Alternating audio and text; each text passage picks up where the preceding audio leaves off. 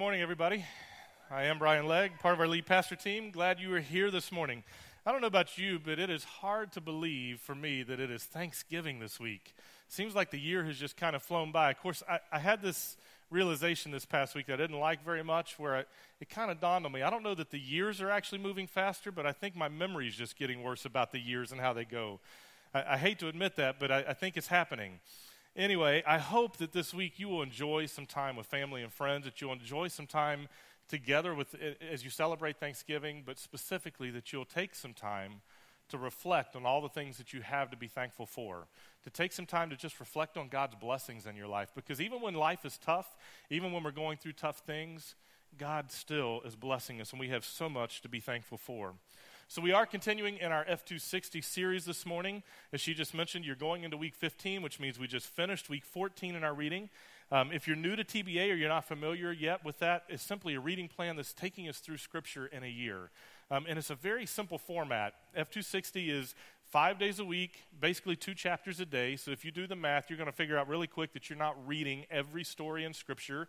You're not reading every word and every chapter and every verse. In fact, some of the books we get into, you're skipping a bunch of them. But it's designed to give you the big picture story and to take you on a journey of discipleship. So I would encourage you to plug into that. There's reading plans available out in the lobby or at Next Steps, or you can talk to Tim or Joni there at Next Steps, and they can tell you about some apps you can pick up as well to be able to plug into that. So, in this week's reading, we walked through Judges and we explored the stories of Gideon and then the story of Samson, and then we wrapped up the week in the book of Ruth. And those are three huge stories from the Old Testament. We could do a whole series of messages for many of them, but I knew you didn't want to stay here all the way through Thanksgiving this morning, so I only picked one story. And we're going to stick in the story of Ruth this morning. It's just something I felt like God laid on my heart to jump into. You know, Ruth is a story that's set apart. It's its own book of the Bible, but what's interesting is it actually happened right in the middle of the book of Judges. So when you put it in the time frame, there's a little debate over exactly which judge was in power when the story of Ruth happened, but it happened right in that same time frame as what we're reading about Samson and Gideon. And it's a very simple story, only four chapters to the book of Ruth. But there's so much more than what meets the eye when you first look at it. Because if you just take it at face value, it, it's a good story. It's got a lot of good elements. But the story is also full of prophecy and symbolism for our faith. And the whole book points us towards Christ and how he wants to redeem us and our hope in him. And I'm going to get to that in just a few minutes. But before we do, I want to introduce you to another resource that might help you along the way as you're doing this F260 plan. It's something my D group has been using, and I know some others have been as well. It's called the Bible Project. Maybe you've heard of it, but you can look it up. It's thebibleproject.com. You can go to their website, and it has everything laid out where you can find videos that give you some resources about the things we're reading. Or you can go to YouTube and just search the Bible Project. Um, this is a couple guys that I've got, done a lot of in-depth study. In fact, one of them has a doctorate in like the Semitic languages and, and especially in Hebrew and has done all kinds of research on the Old Testament and different things. So they're a lot smarter than I am, but they also have this artistic ability. And they take the stories of Scripture and they put them into a picture and they walk you through telling you the story. And their whole purpose is to be able to connect the dots from the beginning of Genesis all the way to the end of Revelation about how it's one big story and here's how each book fits into it. So it just gives you really good context as you're reading through things, especially as you get into things like, you know, a few, or, or a few weeks ago we were reading like Leviticus and Numbers and some of those books that sometimes are just a little bit harder to get through if you don't understand what's going on in them. And so they do a really good job of helping you understand what's the point of this? How does this fit into the story? Why was it important to them? Gives you good context. So I would encourage you to do that. And as we start this morning, we're actually going to watch their video on the book of Ruth that will give you a little context as we jump into the story together. So watch this. The book of Ruth. It's a brilliant work of theological art, and it invites us to reflect on the question of how God is involved in the day to day joys and hardships of our lives. There are three main characters in the book Naomi, the widow, Ruth, the Moabite, and Boaz, the Israelite farmer. And their story is told in four chapters that are beautifully designed. Let's just dive in and see how this all unfolds. Chapter 1 opens with this line In the days when the judges ruled. And it reminds us of the very dark and difficult days from the book of Judges. And here we meet an Israelite family in Bethlehem, struggling to survive through a famine. And so, in search of food, they move on to the land of Moab, Israel's ancient enemy. And there the father of the family dies, and the sons marry two Moabite women, Ruth and Orpah. And then the sons, they die too. And so they leave only Naomi and these new daughters in law. And so Naomi, she has no reason to stay anymore. And so she tells her new daughters in law that she's moving back home. And Naomi, she knows that the life of an unmarried foreign widow in Israel is going to be very hard. And so she compels the women to stay behind. Orpah agrees. But Ruth does not. She shows remarkable loyalty to Naomi, and she says, Wherever you go, I'm going to go. Your people will become my people, and your God will become my God. And so the two of them return to Israel together. And the chapter concludes with Naomi changing her name to Mara, which means bitter in Hebrew, and she laments her tragic fate. Chapter 2 begins with Naomi and Ruth discussing where they're going to find food. And it just so happens to be the beginning of the barley harvest. And so Ruth goes out to look for food, and it just so happens that she ends up picking grain in the field of a man named Boaz, who just so happens to be Naomi's relative. We're told that Boaz is a man of noble character, and he notices Ruth. And so, after finding out more about her story, he shows remarkable generosity to her. He makes these special provisions so that the immigrant Ruth can gather grain in his field. And in doing so, Boaz is actually obeying an explicit command of the Torah to show generosity to the immigrant and the poor. Boaz is so impressed by Ruth's loyalty to Naomi. He prays for her that God will reward her for her boldness. So Ruth comes home that day, and Naomi finds out that she met Boaz, and she is thrilled. She says Boaz is their family redeemer. Now, this family redeemer thing, this was a cultural practice in Israel where if a man in the family died and he left behind a wife or children or land, it was the family redeemer's responsibility to marry that widow, to take up the land, and protect that family. So Naomi, she begins to hope that perhaps there might still be a future for her family. Chapter 3 begins with Naomi and Ruth making a plan to get Boaz to notice their situation. So Ruth is going to stop wearing clothes of a grieving widow, and she's going to show signs that she's available to be married. And so Ruth goes to meet Boaz on the farm that night. And as she approaches, Boaz wakes up and he's totally startled. And Ruth makes her intentions very clear. She asks if Boaz will redeem Naomi's family and marry her. Boaz is once again amazed by Ruth's loyalty to Naomi and her family, and he calls Ruth a woman of noble character. It's the same term used to describe the woman of Proverbs 31. So Boaz tells Ruth to wait until the next day, and he will redeem both Ruth and Naomi legally before the town elders. And so the chapter ends with Ruth returning to Naomi, and they marvel together at all of these recent events. In chapter 4, it all comes together. It turns out, at the last minute, Boaz discovers there is a family member who's closer to Naomi than he is, and he's actually eligible before him to redeem the family. But at the last second, this family member finds out that he's going to have to marry Ruth, the Moabite, and so he declines. But Boaz, remember, he knows Ruth's true character, and so he acquires the family property of Naomi and he marries Ruth. And so, just at the beginning, how Ruth was loyal to Naomi's family, so now Boaz is loyal to Naomi's family as well. The story concludes with a reversal of all of the tragedies from chapter 1. So the death of the husband and the sons is reversed as Ruth is married again and gives birth to a new son, granting joy to Naomi. And this symmetry between the opening and the closing, it's even more remarkable. So remember, the opening tragedy was followed by a great act of loyalty on the part of Ruth. And that is now matched by Boaz's act of loyalty that leads to the family's final restoration. And this symmetry, it highlights the design of the internal chapters as well. So each of the chapters begins with Naomi and Ruth making a plan for their future, and that's followed by a providential meeting between Ruth and Boaz, and each chapter concludes with Naomi and Ruth rejoicing at what's taken place. This story is beautifully designed, and that design actually connects with a really interesting feature of the story, and that's how little God is mentioned. Right? The characters talk about God a few times, but the narrator actually never once mentions God doing anything directly in the story, and that's its brilliance. Because God's providence is at work behind every scene of this story, weaving together the circumstances and choices of all these characters. So Naomi, her tragedy leads her to think that God is punishing her, but actually the whole story is about God's mission to restore her and her family. And he's doing so through Ruth, through her boldness and loyalty, which brings healing to Naomi's life, but not without Boaz, who's a no nonsense farmer who's full of generosity and loyalty. And so God uses his integrity combined with Ruth's boldness to save Naomi and her family.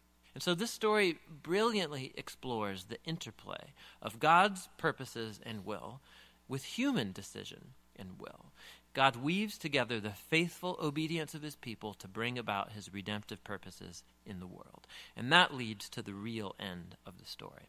The book of Ruth concludes with a genealogy, showing how Boaz and Ruth's son, Obed, was the grandfather of King David, from whom came the lineage of the Messiah. And so all of a sudden, these seemingly mundane, ordinary events in this story are woven into God's grand story of redemption for the whole world. And so the book of Ruth invites us to consider how God might be at work in the very ordinary, mundane details of our lives as well. And that's what the book of Ruth is all about. Isn't that a cool resource? Really connects the dots. They've got videos like this for pretty much every book of the Bible already that's out there, and then also like some word studies and other things. So it's just a great resource to go to to be able to use and, and kind of give you some context as you go along. And what I love is it's like a children's video, so it's right down on my level. I can understand it but at the same time, they're giving you good adult information and, and you're walking you through. So it just kind of helps you to have a maturity in that as well. But I watched that video in particular and I think, man, what a cool story. It, it's just like one of our movies today. It's got tragedy, it has desperation, it has love, it has redemption. It's got all those elements that you need for a good story. But there's some other really interesting details involved in this story that the video didn't even tell us about, didn't dig into. Like, for instance, the story tells us that Ruth is a Moabite. Okay, well, we know that. They moved to Moab, and, and so they married a couple Moabite women. We, we understand that. But do you get the significance of that? See, if you're like me, you've probably forgotten, but we've read about the Moabites a couple of other times as we've been working through our readings. The Moabites are descendants of, go figure, Moab. But do you remember who Moab is in the story? If you look back at our readings from Genesis, in fact, in the second half of Genesis 19, there's a particular story that, quite honestly, if you remember, was a little bit strange and kind of sickening as you read through it. But Moab is the ancestral offspring of Lot and one of his daughters. And so I'll let you go back and remember that story and read it on your own because it's got all kinds of crazy details that go into it. But here's what I want you to see there's two sons that are born to Lot's daughters, Moab and Ben-Ammi. Moab became the father of the nation of Moabites, Ben-Ammi the father of the nation of the Ammonites. And you've heard about them quite a bit too. But both of those nations were trouble for Israel from the very beginning. In fact, God gave very specific instructions to the Israelites to stay away from both of those nations, not to intermarry with them, not to intermingle with them, not to live among them, not to do anything with them. And there were very specific reasons why, because both nations worshiped other gods, and both nations had adopted these pagan practices that he was trying to keep his people away from so they wouldn't be distracted. And I think that's why Naomi makes this statement in Ruth chapter 1, verse 15. It's her speaking to Ruth about Orpah. It says, Look, Naomi said to her, Your sister in law has gone back to her people and to her gods. You should do the same. Basically, she's gone back to her old ways where she's comfortable. The Moabites had several gods that they worshiped, and they didn't know the God of Israel. They didn't know the one true God. But I want you to look at how Ruth responds to that statement in the very next verse, because this is a pivotal verse in the story. Ruth replied, Don't ask me to leave you and turn back. Wherever you go, I will go. Wherever you live, I will live. Your people will be my people, and your God will be my God. Now, you may not understand how big of a deal that is, but that last statement there is a game changer in this story. Your God will be my God. Ruth, a Moabite, otherwise known as a Gentile to the Jews, she's an outcast. She's lived among people all of her life, been raised among people who have all of these gods, all of these pagan practices, all of these things they're doing, not the least of which included child sacrifice. There were all kinds of weird things going on in the society. And she says, I'm going to leave all of that. I'm going to go with you, make your people my people, and your God will become my God. In reality, what's happening here is she's repented. She has literally turned away from her former way of life and her gods in order to follow the true God of the Israelites. And that's really, really important because you and I have a lot more in common with, with Ruth than we may realize. So don't forget that. Hold on to that little piece. Now, here's another really interesting detail to me that I want to point out. The book ends with this genealogy that we saw in the video showing how King David would come within the line of Boaz and Ruth. And so you see, they have this son, Obed. He's the grandfather of King David. And that's amazing in and of itself that God just allow, allowed a Gentile to be part of the line of Christ. And its significance to the story and to us, but that's only a piece of it. Do you happen to recall who the parents of Boaz are? See, when you read through the genealogy in Ruth, it follows tradition and it only lists the fathers of each child. So it goes through and we see that Salmon was Boaz's father. But do you remember who his mother was? Because that's pretty significant too. And in order to get that information, we've actually got to spring way ahead in the story to find that. You've got to go over to the New Testament, to the very beginning of Matthew, in Matthew chapter 1. And if you remember, Matthew chapter 1 starts with this huge, long genealogy. And usually we open it up and you go, Why do I want to read name after name after name? He begat him, he begat him. It goes on and on and on. And it follows the same tradition, stating only the male, showing only the father, all the way through the genealogy, with a couple of exceptions you get to the first half of verse 5 and you read this Salmon was the father of Boaz, and then look what it puts in parentheses, whose mother was Rahab. It never talks about the women in genealogies, but there's a couple places here in Matthew that it signifies who the mother was. Why is that? Do you remember who Rahab is? We just read about her a couple weeks ago in our stories where Joshua is sending the spies into Jericho to check out what's going on. Rahab is the prostitute who lives in the city wall who hides the spies so that they don't get caught when the king's out looking for them.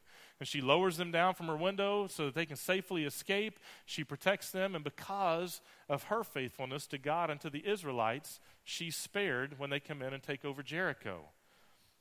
Rahab and Ruth, both Gentiles, both far from God, both make a decision to be true to God, to commit to Him. They basically repent of their ways. Repentance is simply turning 180 degrees, going the other direction. They choose a different direction. They follow the God of Israel, and they become part of the lineage of Christ.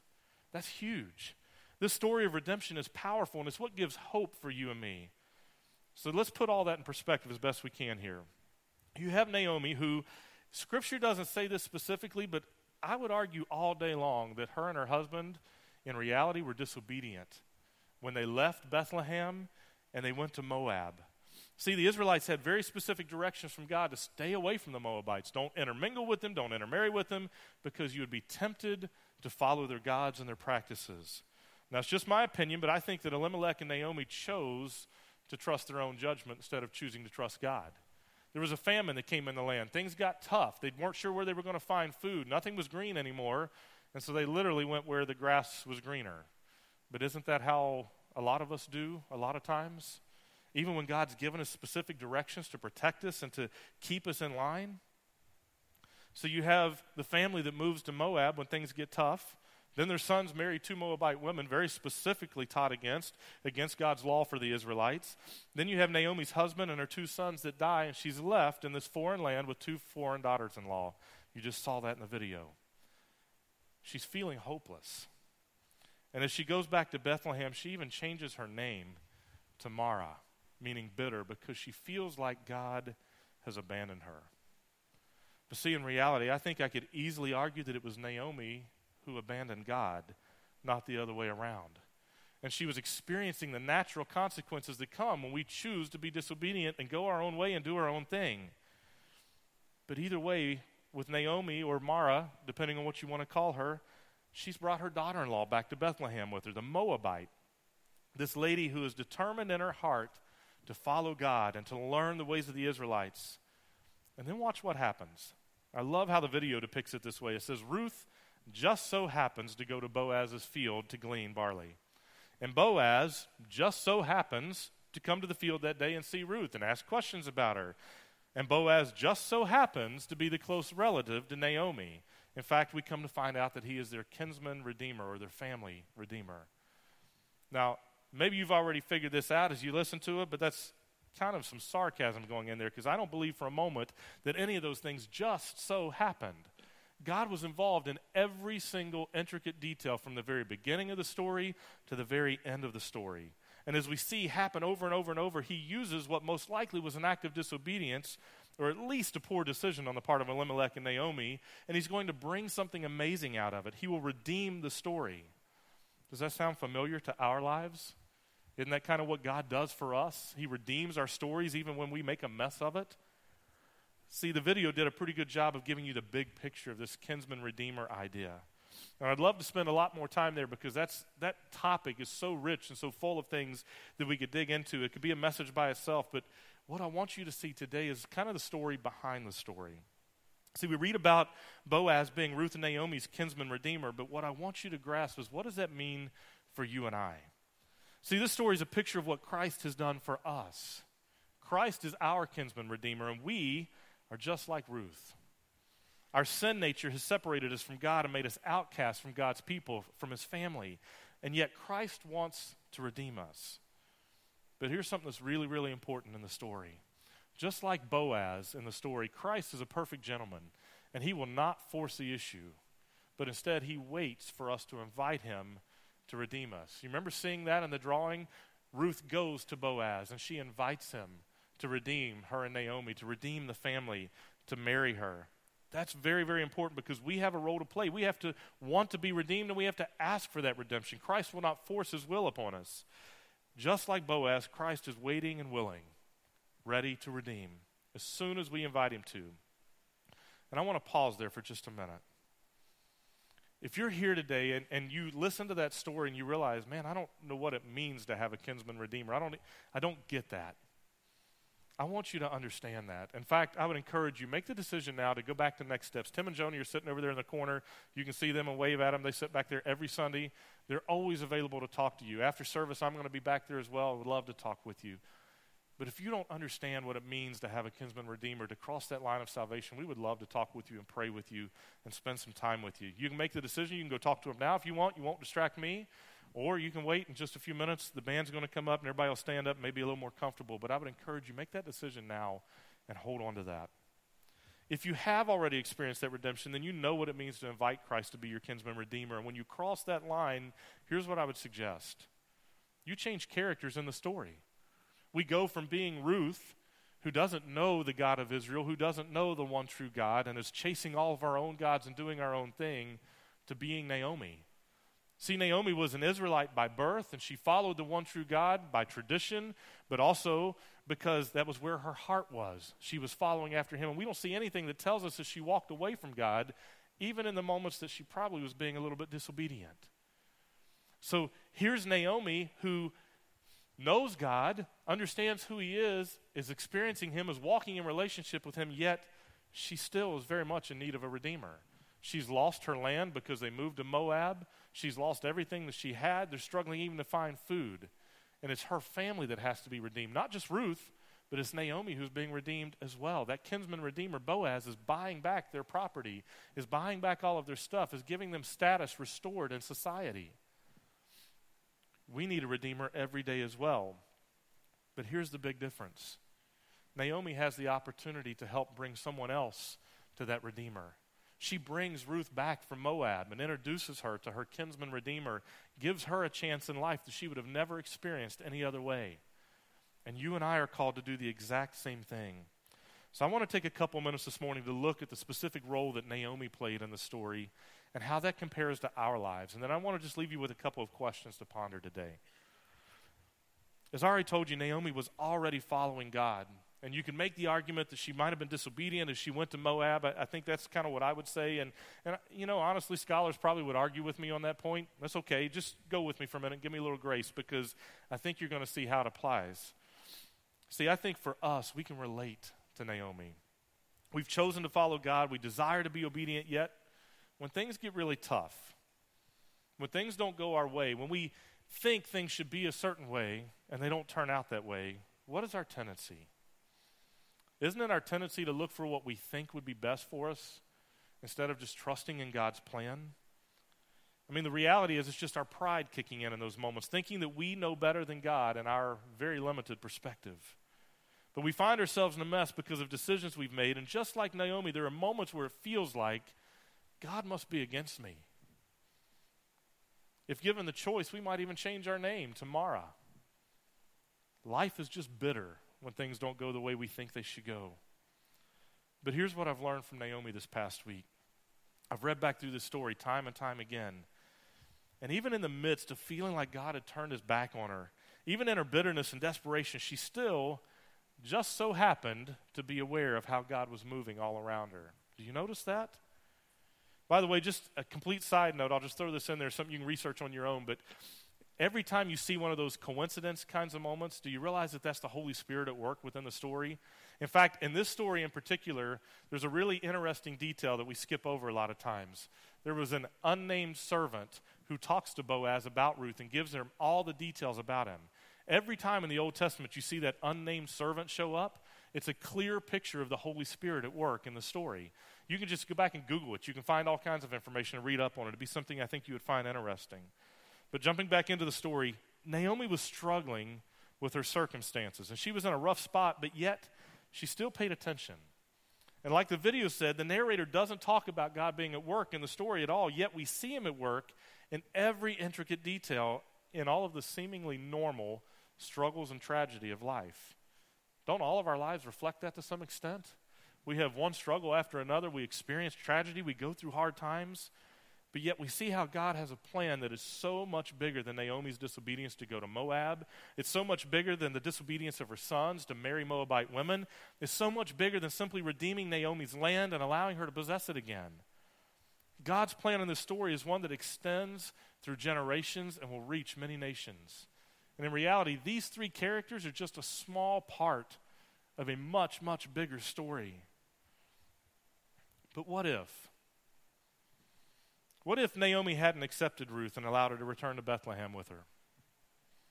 What if Naomi hadn't recognized who Boaz was and what that meant for them? What if Naomi hadn't instructed Ruth about how to approach Boaz? She didn't know anything about Israelite customs. She didn't know how to do that. What if, in her bitterness, Naomi had just given up and went home to die of starvation alone? See, I'd suggest that a lot of us tend to look at life like that. Maybe not quite that extreme, but from an emotional perspective, at least, so many times when things go bad for us, we're just kind of ready to wither up and die. God must hate me. I'll never be right again. Things will never get better. This is never going to be the same as it used to be. We waller in our misery and we're no good to God or anybody else. But see, Naomi didn't do that. And here's what I love about her you see the human side of her, you see the hurt and the desperation that's going on in her life as she walks through this tragedy. And you see how she responds to that, even changing her name. But at the same time, you see her respond and pay attention to how God was at work through the whole situation. She accepts Ruth's offer to go with her. She gets excited when she hears that Boaz is looking favorably upon Ruth. She instructs and prepares Ruth for redemption. And it doesn't tell us this specifically, but I really think that Naomi's trust was restored because she's paying attention to how God's at work. Even before you see the actual redemption happen and, the, and the, the restoration happen, because after Boaz and Ruth marry and they have that child, it kind of paints that picture of Naomi's been restored in this moment. Everything goes back to what, what it should be. Her family is going to continue, her family name is going to continue. Everything's right. But I think that was just the icing on the cake for Naomi. For Naomi, I think her trust was restored as she watched how God was working in all of the little details, moment after moment after moment throughout the story. So, how does this apply for you and me? See, if we're following Christ, then we are the Naomi of the story. And whether we've made bad decisions and we're experiencing difficult times because of it, or whether trouble's just found us, even when we've tried to be faithful, or even if things are going great right now, we're still left with a choice every single day. Are we looking for how God is at work in the normal, everyday circumstances that we face, whether good or bad? Are we paying attention to how He might want to use us to bless somebody else? Are we looking for the opportunity to introduce another Moabite to her kinsman redeemer? And I use that term loosely there. Moabite just being someone who's far from God, who doesn't know who he is or have relationship with him. Are we looking for those opportunities? Because you see, you and I were that Moabite widow. We We were headed for death and destruction, but Jesus stepped in and redeemed us. And he wants to do the same for others just like us, and we have been called to be that bridge to the world. We've been commanded to bring others to their kinsman redeemer so that they can experience the same hope and joy that you and I have experienced. But are we doing that? Are we doing that? And see, you don't have to be a gifted evangelist. You don't have to be a wordsmith or a smooth talker. You don't have to be confrontational with somebody. You don't even have to have some kind of crazy charismatic personality that, that draws people to you. It doesn't require any of those things. God made you the way you are on purpose. You just need to be you. But here's the key while being you, pay attention to how God wants to use you. Pay attention to the opportunities that He puts in front of you. Look for those opportunities. See how He's working in the normal, everyday circumstances. Let me try to make it practical for you for a minute, just to give you an example from my own life. Middle school volleyball season just started a few weeks ago, and I coached the Lakeland Highlands Middle School volleyball team. It's a girls' volleyball team. This is the first year that I've coached that my daughters are not playing. And in fact, that's why I got started coaching. My oldest was playing, and I watched her play the first year. And no offense to the people who were coaching at that point, but I'm a very competitive person, and I sat in the stands and I went, I know zilch about volleyball, but I guarantee I can motivate the girls to do more than they're doing right now. And so I literally went home and ordered a book on Amazon called Volleyball for Dummies. I read through that. I got on YouTube and started watching videos and picking things up. I found a couple coaches in the area that I knew were good and had a good reputation and started working with them and figuring things out. And the next year I plugged in and started volunteering with the team. And it's just gone from there. This is either my fifth or sixth year coaching with them.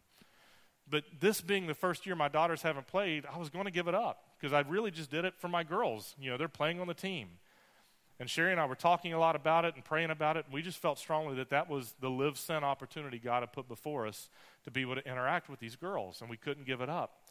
And so I went back to coach again, and and uh, my wife is our sponsor this year as a teacher. We call her the boss. She's even got it on her shirt. Um, of course, that's just kind of like home, right?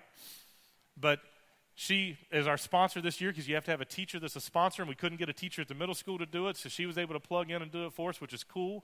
I'm coaching, and then along with um, Aaron and Ruth Thornton, who many of you know that go to Highland Park down the street, they're plugged into the team. Jamie Bennett, who's one of our small group leaders, has plugged in with us this year, and he's helping to do some conditioning with the girls. And so you've got all these adults that are role models in the church who are there to speak into the girls' lives.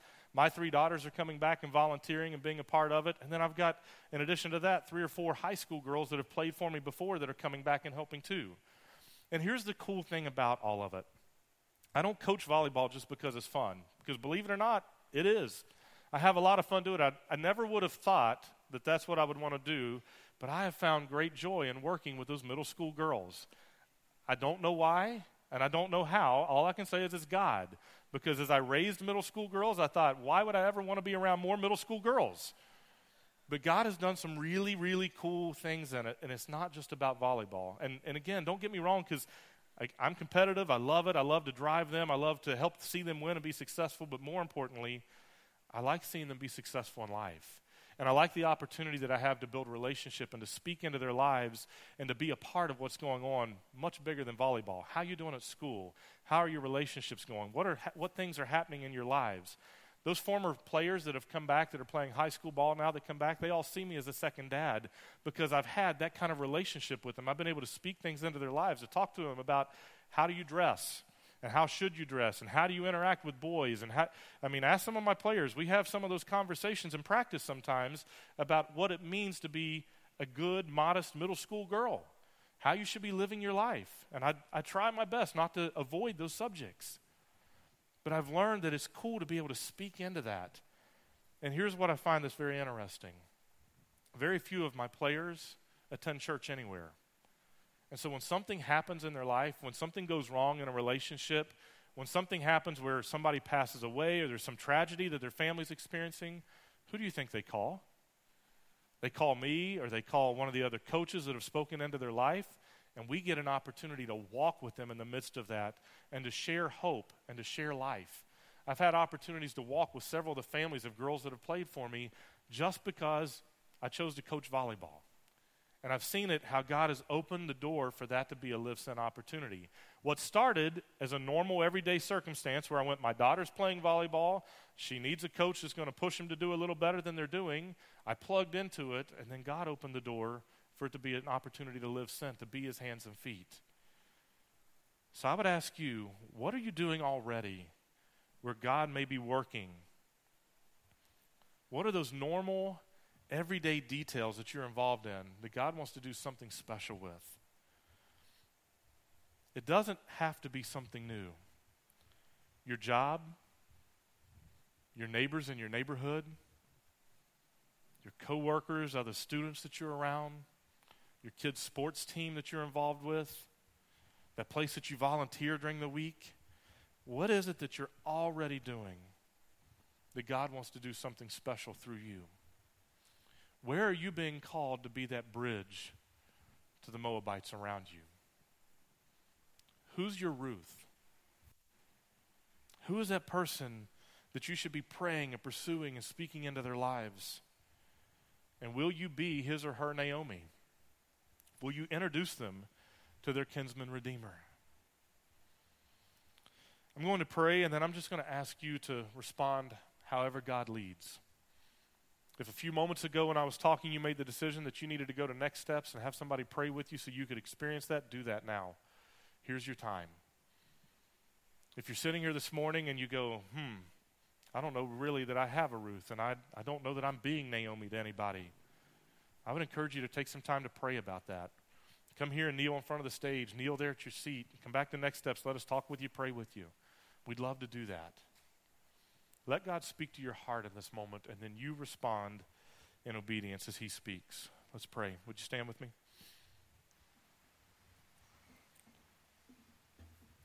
God, I thank you for how you use such small and simple stories like the story of Ruth to give such big truths to us in our lives. God, I thank you for how you speak to our hearts through things like this to help us realize how you're at work and how you're moving. And, and God, your desire to love us and to redeem us and to, to be that redeemer for us. God, I'm so thankful for the picture that's painted in this story that we've explored today of how desperately you love us and want to be there for us. So many times, God, when things aren't going our way or when things don't look the way we want them to look, it's easy for us to get distracted or even walk away or do something disobedient because we're trying to fix it in our own strength. But help us to step back and recognize how you're at work behind the scenes, even when we don't see it.